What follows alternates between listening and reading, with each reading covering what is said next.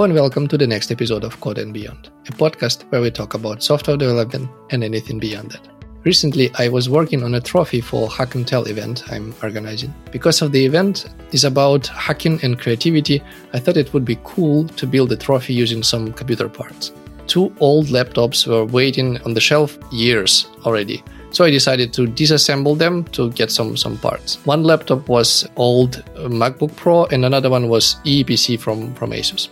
Of course, two of these machines they belong to, to different uh, levels, but I was really surprised by huge difference in their build quality. It was basically day and night difference between them. Some parts inside of Eee PC were attached with its sticky tape, and sometimes they were glued together to, to the body of the machine. So it wasn't possible to even take them out without causing any damage. I was using knife to get some parts out of this old laptop. On the other hand, Apple was using screws when assembling the laptop, so I had no problem to take any part from this computer. Uh, and I was using just one screwdriver, so it wasn't even necessary to change uh, heads on, on screwdriver. So it was mind blowing, actually. All of this reminded me a story about Steve Jobs paying attention to every little detail inside of Apple computers, even if no one, except Steve maybe, knew about these hidden parts. So everything must look perfect, not just from outside, but from inside as well. Till today, I have no idea how true is this story or maybe just a myth. But by comparing these two machines, I tend to believe that it's actually true. Maybe not 100%, but close to 100%. It's true because Apple computer looked much, much better than, than the Asus one. So the topic of today is quality. My name is Alex, and as usual, I am joined by my good friend Pablo. Hi, Pablo. Hello, Alex. That was an, a nice intro for today. Thank you. I had some emotions after looking inside of these these two old machines. Yeah, I had I had the same feeling before with Apple machines. Like I remember back in the days, probably mid nineties. You know, you were playing around with your PC. You open your PC, and everything was a bunch of cables here and there, and cables everywhere. And then uh, my dad used to have a printing company and they they use uh, Apple machines because yeah, that was the, the, the way to go for for printing companies. And I remember opening one of uh, his machines, and you didn't even have screws. They have a button on the left and, mm-hmm. uh, and unfolds and everything was tidy and, and, and nice. I was, whoa, that's a different, that's a different story. So yeah, I know that feeling. Of course, all these nice things and buttons instead of screws, it's it's good, right? It it comes with the price. That's why I mentioned that Asus machine and uh, Apple machine they are from from different levels, from different worlds. But still, I believe there's different ways of achieving some some level of quality. Yeah. This leads to the question, which is always tricky to answer. This is good enough. Like whatever you do, this is already good enough. Stop here. The thing is working somehow. It produces expected results. So we stop here. But for me personally, it's always the question, how much is this good enough? When to stop? Yeah. So what is for you? This good enough could be applied to, to anything, right? To any object from from offline world but we could just limit the scope and, and talk about software as software engineers what is good enough for you what is your limit? For me, I, I tend to to have a clear division between uh, personal projects, pet projects, and company clients uh, projects because for my, for my pet projects, good enough is whenever I feel happy with the result. And it also depends if I'm uh, trying to learn a technology or I'm already working with a technology that I know I, I and I want to improve. In that in that last scenario, probably I will go farther. I, I want to go super high quality and enjoy myself. if we talk about companies and clients, I have to align with, with them. Depends on the stage of the company also, because yeah, as you probably know, companies go through different stages. They sometimes they're in an exploration phase or a growing phase. Depending on the phase that they are, they they need to target different levels of quality. So that depends on, on, on company usually. And what's good enough? That's a super super super tricky question. But maybe you have some guidelines or some constraints that you usually use for any project or let's say side projects mm-hmm. or maybe co- company projects like the, the stuff that yeah. you, you do for money not just for fun. Yeah. There should be some things that you consider all the time. Let's say it's no go if the thing is not tested. There's no test. It's not good enough yet. That that's one of them. And it, if have to have some tests, otherwise you don't have this uh, safety net, right? If you you're working on the same area of the code in one week or one month, and yeah, you break everything, that's not good enough. Another thing that I usually follow is has to read uh, clearly, right? Mm-hmm. Because in the future you need to understand your your code probably you you heard about this thing that uh, I don't know the percentage, but it was something like around eighty or something like that. Eighty percent of the time, developers are reading code more than mm-hmm. writing. So code should be improved for reading, and then easy to maintain, mm-hmm. which fits with easy to read and, and testing. Because if it's easy to test and easy to read, usually it's easy to maintain. Mm-hmm. All works together. You can argue they're like easy to deploy mm-hmm because deploy process is tedious, long. That's going to have a huge impact in your, in your company or team. So that's one thing that I usually also pay attention to. Easy to extend? Yeah, that relates to easy to maintain, right? Mm-hmm.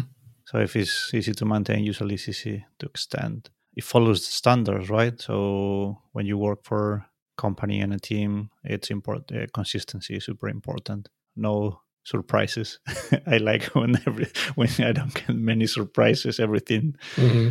yeah, follows the rules or the agreement. So yeah, once it fits all of the things we mentioned plus business requirements, right? It of course, really yeah. matter. yeah. if it's Polish but it doesn't fulfill the requirements, that could be good enough. Is there any particular order in which you implement these things, let's say the first step, it must uh, fulfill all acceptance criteria, right? Let's say you work on a feature, right? You deliver yeah. a feature. So it has certain uh, acceptance criteria that mm-hmm. might be the first step. That's the make it work, right? Yeah, make it work. Then make it nice, which also is make it testable and robust. Mm-hmm. Probably that that's the second one. Mm-hmm. Usually, if I can, I I try to TDD as much as I can. So I already in the first step I already get some test coverage, but usually you have to yeah go for then go for corner cases and some ideas that you yeah that that's a that's a good start. Yeah, sometimes you get speed requirements or memory consumption requirement, things like that. Once that's covered, you can depending on the time you have, you can start to polish it a bit more or a bit less. Do you pay attention to performance? Because it usually also requires additional iterations, yeah. additional cycles.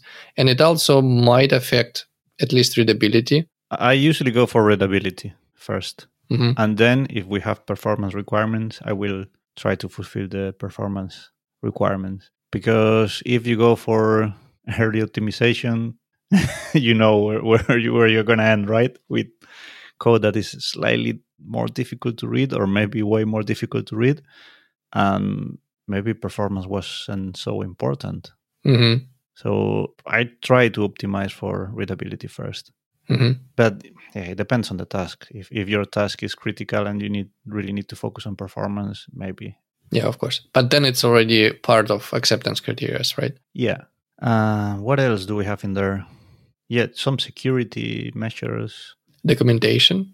and code annotations or something like this. Not documentation in separate files, but just annotate your code that's another that could be another full episode right talking about documentation so my, my approach to documentation is i like to explain why in something when it's not clear but i don't like the documentation that is telling me what is already written in the code yeah basically explain why something is happening not how because how you could read from the code yeah if it's clean enough but you might not know why it's doing this thing, why not another approach of achieving yeah.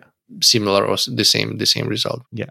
And with this, with all these things, with this the feeling of good enough quality, do you think it somehow related to the level of experience that you have? Basically, the more you work, the better you understand this level of of good enough quality. Because when you just start, I remember myself when I just started, it was already good enough when the thing is working. yeah. then the course. next step was okay, this thing is kind of working for long enough. Does it fulfill acceptance criteria? Okay, that's already good. I, I wasn't thinking about clean code, maintainability, documentation. That was really, really far away. Yeah. Now it's different story. So now I pay attention how it reads. Would it be possible for other people uh, to take care of the same code base that I leave behind my shoulders? If the answer is no, then quality is not is not good enough. And this leads to competition between poor, good quality in terms of maintainability. So I believe that the reason to have good quality in, in code or any product is that it lasts longer. Few years ago, I was reading a book. I think it was called Good, good Quality or Code Quality, something like this. And the book was given a formula the formula is super simple. Basically, the quality is time and effort you spend on creating a thing divided by time and effort you spend on maintaining it, which means usually you spend fixed amount of time on, on creating something and the time that you maintain this something, it grows all the time. Yeah. If the thing that you build is good enough for real, then you spend not that much time on maintenance, which means quality is good. And if you spend a lot of time on maintenance later, then the quality basically decays. If the quality is a number, then it, it goes down all the time. Yeah. The good quality is always related to, to maintainability. That's that's my point yeah. basically. Totally agree. And I think that links with the thing you mentioned before that uh, when you are starting, you don't pay the same amount of attention to to quality. You only care about works or it doesn't. Mm-hmm. Over the years, you learn to appreciate the quality because you pay the price for not paying attention to to details on, on first place and first place and then you had to maintain that code and you went through yeah. the pain of maintaining a code that was not well thought enough at the very beginning over the time you you learn to appreciate that yeah if i spend a bit more time at the very beginning then my, my life will be easier in the future. And life of someone else. Because usually it's it's not you support the stuff that you created right? It's someone else. I don't know but me i, I usually learn through through pain. So most of these lessons came from when i had to maintain the code. Yeah. These are the things that people see and touch kind of right in terms of code. yeah. But what are the things which people don't see? Some private methods or something, something like this. The example from the story at the beginning about Steve Jobs paying attention to some hidden components like soldering and the things uh, like the chips, they might must be in, in order and not randomly placed. What is your opinion on this? Is it important to know that the things, even hidden things, they still look perfect? I think it helps to keep the attention of your readers Mm-hmm. When you're reading code, sometimes it's like uh, reading a book. If it's well written and the narrative is nice, you keep going and you keep reading and you also pay more attention. If if we take the example of the Apple machine, when you open the Apple machine and everything is tidy, mm-hmm. if you're gonna if you're gonna add something like a new memory slot or you need to I don't know remove the hard drive to place another one, you are gonna try to keep everything tidy because everything is nice and tidy. Yeah. And you don't want to be the one making the mess right? Yeah. and i think same goes with uh, with code. So if you open a, a code base and it's uh, tidy and reveals intention and even private methods as, as you mentioned are nice and tidy you are gonna make an extra effort to keep it like that. If you keep high standard for quality you set the bar mm-hmm. the ones that are coming after you are going to try to keep it. It's kind of additional responsibility especially if you work if you're the one who started project or library module whatever something mm-hmm. new right? Even new component.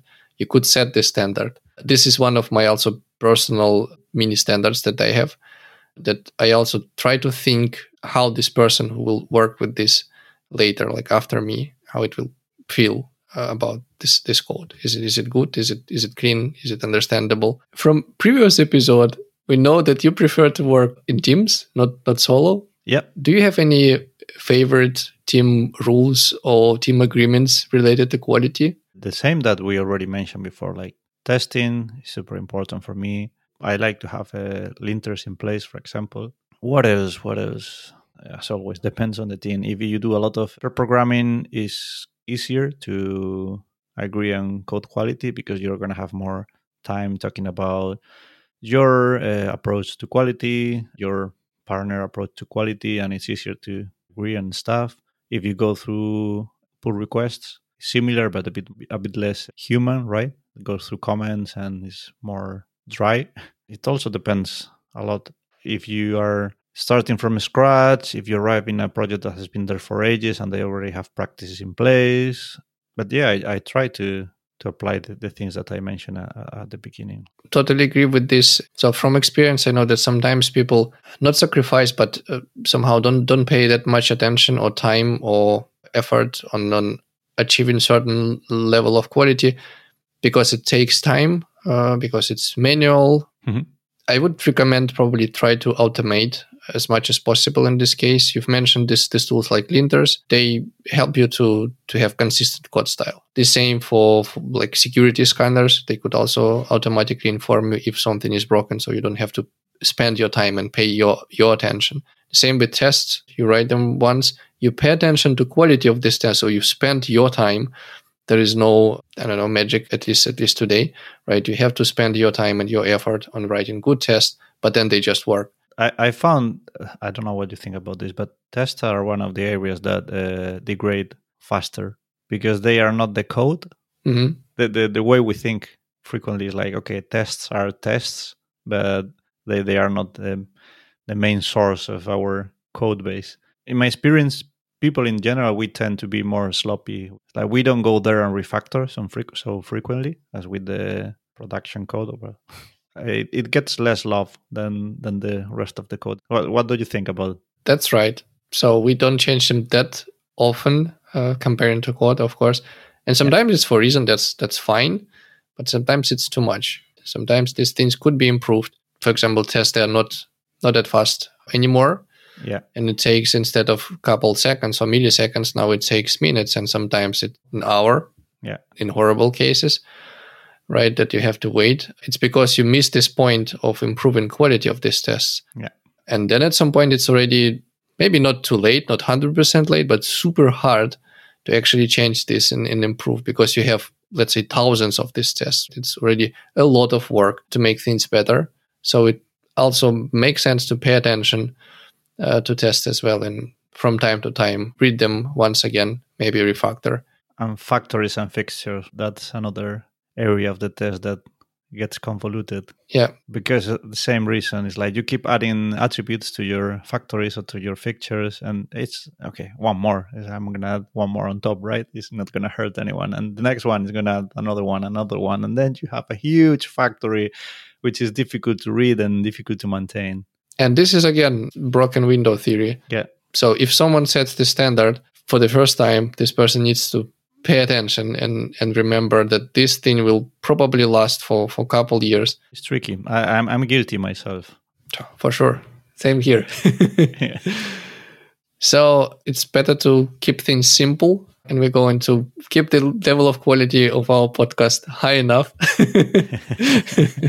That's why we're going to give a summary of everything we just mentioned.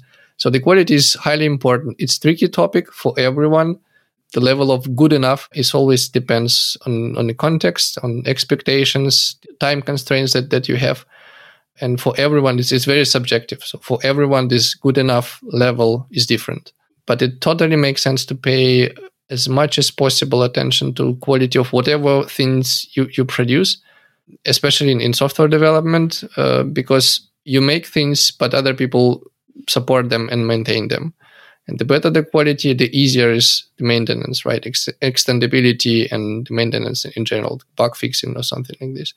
And teams could have style guides, uh, right? Some agreements or conventions uh, related to quality, maybe listing things which are required. So it is not good enough until it has these features, right? It has test, documentation, whatever, and also listing things which are nice to have. And then depending on situation, you could decide whether it makes sense to apply them or maybe make it as a, as a follow up. It doesn't make sense to have this quality assurance always in, in manual way. It's possible to automate and there are lots of tools which could help like linters, security scanners, test frameworks. All these tools, they already gives you a nice support and the final result could have nice quality already out of the box. Okay, that's it for today. Thank you for listening. In case of any questions, simply send us an email at codeandbeyond at protonmail.com. You will also find this email address in show notes. Keep being amazing. Bye. Bye.